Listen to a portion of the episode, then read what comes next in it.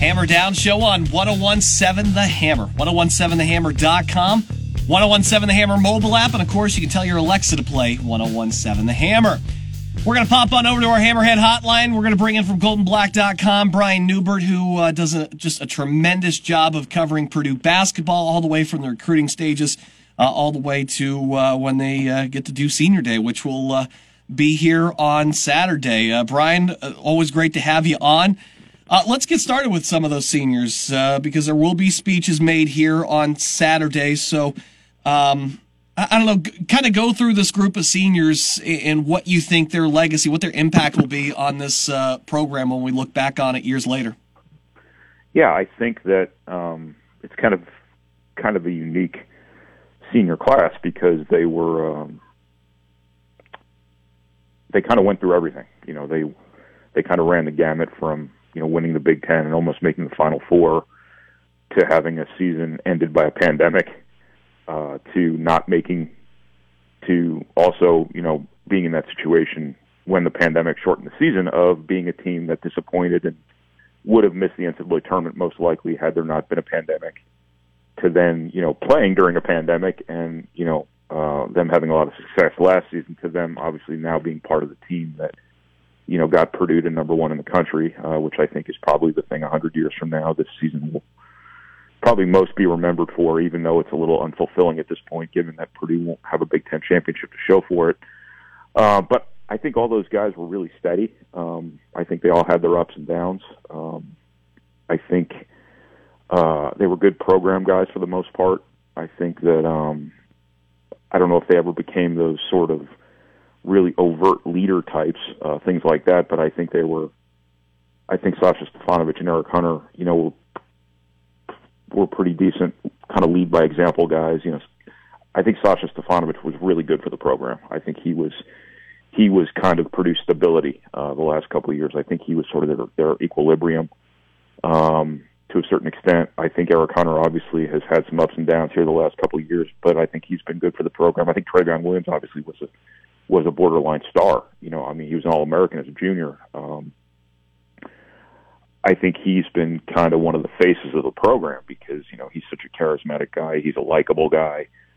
Um, I think obviously early in the season he sort of became became one of the faces of college basketball because people were framing Purdue in such a way that look how good Purdue is. They've got an All American coming off the bench, and he's cool with it.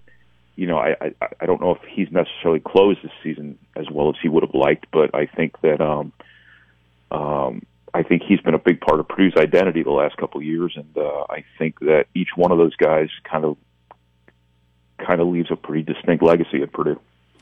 Brian, you brought up, uh, you know, with Trey being the face, that there were a lot of expectations for this Purdue team, um, and uh, after losses, uh, people tend to, uh, I don't know, freak out about about these things. They have set the bar awfully high, and I, I see people throw around terms like this team is a disappointment, and I can't believe we're at a point where we're talking about a 24 and 6 team being a a disappointment uh, because I don't think that it is. I, I, people are just very irrational. I mean, we had Rapheal Davis on uh, what on Tuesday talked about. Uh, he remembered w- when he first got onto Twitter his senior year, and people were more vicious on Twitter about this team than they were about you know his, his senior year.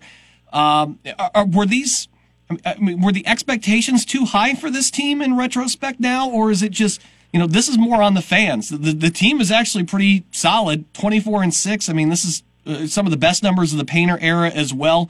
Give me some perspective on this. Yeah, I, I think the term I like to use is unfulfilling as opposed to disappointing. The season's not over. I mean, you know, there's still plenty of stuff that can happen here the next few weeks that would, you know, probably turn all of those people on Twitter who are spitting venom right now into into something something much different. But you know, when Purdue was number one in the country, when they were unbeaten in non-conference play, I remember saying this and writing this often that what's going to happen when they just can't outscore everybody. You know, they are going to have to show that they can win basketball games differently, and they're going to have to show that they can become a really good Big Ten team and I don't think Purdue ever became a great Big Ten team. I think there is a difference between being just a college basketball team and being a Big Ten basketball team because I think the game is played very differently. different things matter more, and a lot of the things that matter more were some of the things that you know Purdue was never great at, or they took too long to get you know up to code with uh, in, terms of you know their half court defense, taking care of the basketball, uh, kind of things like that. They never really valued possessions. They never really maximized possessions the way that you tend to have to to be able to win close games in the Big Ten. That being said, and I just wrote my column about this on our site, is they've had atrocious luck this year.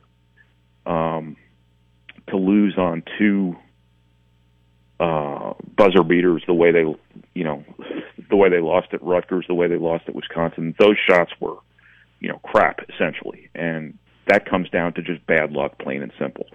Yes, Purdue could have been better in those games prior to those moments, but why did the burden of perfection have to be on Purdue prior to, those moments? It came down to those situations where you just got, you know, screwed by bad luck essentially. Um, I think that's a big part of Purdue's story here. I think a bunch of other stuff kind of a bunch of other stuff kind of went into this on top of the three buzzer beaters they lost on and the you know the four shots that were made within the final 16 seconds of games to beat them.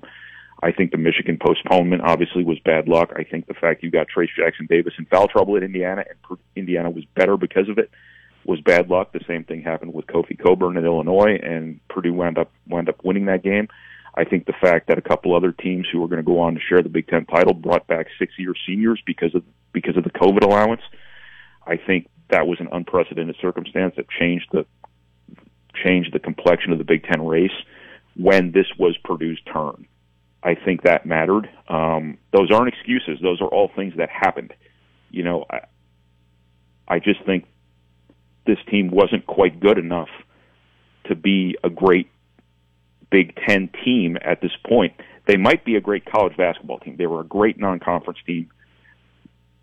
They weren't a great Big Ten style of basketball team to this point, and a lot of other stuff happened where they just weren't able to overcome it. I think that's what kind of is the story of Purdue's season to this point. But obviously, there's a lot of season left, and a lot of opportunities left to to kind of rewrite that story. But I think that's just it was just sort of one of those seasons where, you know, somehow, some way, Wisconsin wins every close game it plays in, um, and somehow, some way, Purdue got in the sort of close games you have to be able to win on the road in a situation where you're the better team, but when you're the better team, your worst day oftentimes still has to be just good enough and on four occasions this season, it wasn't quite good enough. And it came down to one play. Purdue got bad bounces. Purdue got, you know, kind of kind of the short end of the stick a couple times on just sort of the breaks of the game. And it's kind of too bad for them because, um,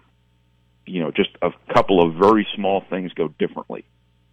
I know that's uh, that sounds kind of empty, but a couple of very small things go differently, and Purdue's record is very different. And uh, all of those fans on Twitter are are finding something else to you know spit venom about. Yeah, which has been Robbie Hummel's commentating for some reason. I, I don't understand that, but that's a whole other thing. We're talking with Brian Neubert here on our uh, Hammerhead Hotline. Let's look forward a little bit to uh, next week here, Brian, as uh, everything's still going to get determined for the Big Ten tournament. I get that seating wise and all that, but uh, if you are Purdue here, uh, are there a couple of teams that you want another shot at in the Big Ten tournament, preferably? And are there a couple of teams here where you would just like to avoid at all costs? You think? I think Purdue. I I will take this comment to my grave. I think Purdue was the best team in the Big Ten this season, and I don't think there's anybody that would scare me if I were Purdue. Um, you know, as taxing as Illinois was to play against. I don't know if I'd want them right before the NCAA tournament. Um, but if I were a if I were a vengeful individual and I played for Purdue, I I would want another crack at Wisconsin.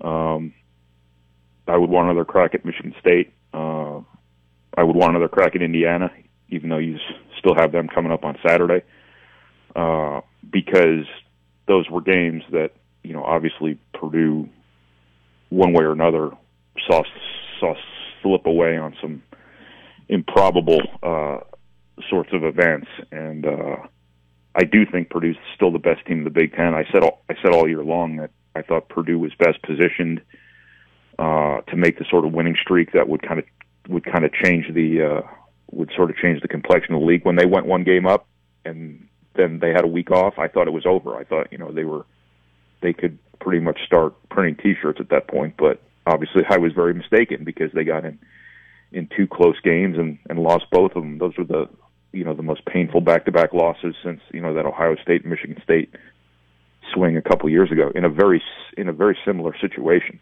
uh, too. And uh, you know Purdue just couldn't win those close games. They needed to win. Um, but in terms of who you'd want to face in the Big Ten tournament, I I don't think I don't think that there's anybody I wouldn't want to play other than other than Illinois, simply because of just just just how much goes into having to play them. It's so physical and so tiring, and um, I would probably prefer not to play them, even though they're really good, and that would be a great test going in the NCAA tournament. Brian, can I be honest with you for a second? No. I, I, like Vengeful Brian, to be honest with you. I think we should try that out a little bit. Vengeful Brian sounds pretty cool to me. well, I was talking through the perspective of a third party. I'm saying if I were if I were Purdue and I were a vengeful person. Okay, all right. So we're not yeah. discounting that, which which I like there. Um, before I let you go, uh, you got a big thing with uh, Alan tonight, right? You guys are going to be over at the Union uh, Hotel.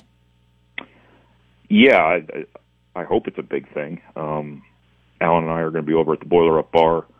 Um, we're going to do like a like a I guess they're calling it Thursday Night Live. I don't think we have a guest host though. I don't think we have a skit to open it up. Okay. But um, I think that uh, we're just going to have one of our Golden Black Live shows um, from the Union, and uh, anybody who wants to, anybody who wants to come out and heckle Alan uh, is more than welcome to. And um, if not, I think we're on Facebook Live. I believe. Um, I just go where they tell me. I don't know if I necessarily have all the uh, have all the pertinent information, but I I think we're doing it at seven o'clock. Um, yes, we're doing it at seven o'clock. I, I have to be there at seven o'clock, so I assume that means that we're doing it at seven o'clock. It'll be on Facebook Live. It'll be at the Boiler Up Bar there at the uh, Purdue Union Club, and uh, it'll be interesting.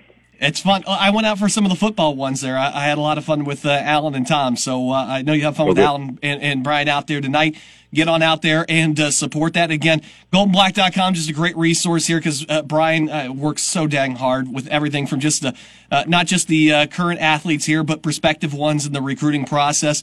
Uh, he does an absolutely tremendous job. Really, really should pick yourself up subscription. I love mine and they do a great job. Brian, it's always a pleasure. Thank you for giving us a little perspective on this team and appreciate your time. Best of luck tonight. Thank you, Jared. No problem. All right. Take care, buddy. All right, we're going to take another break and uh, we'll come back. More Hammer Down Show. Wait you next here on 1017 The Hammer and 101.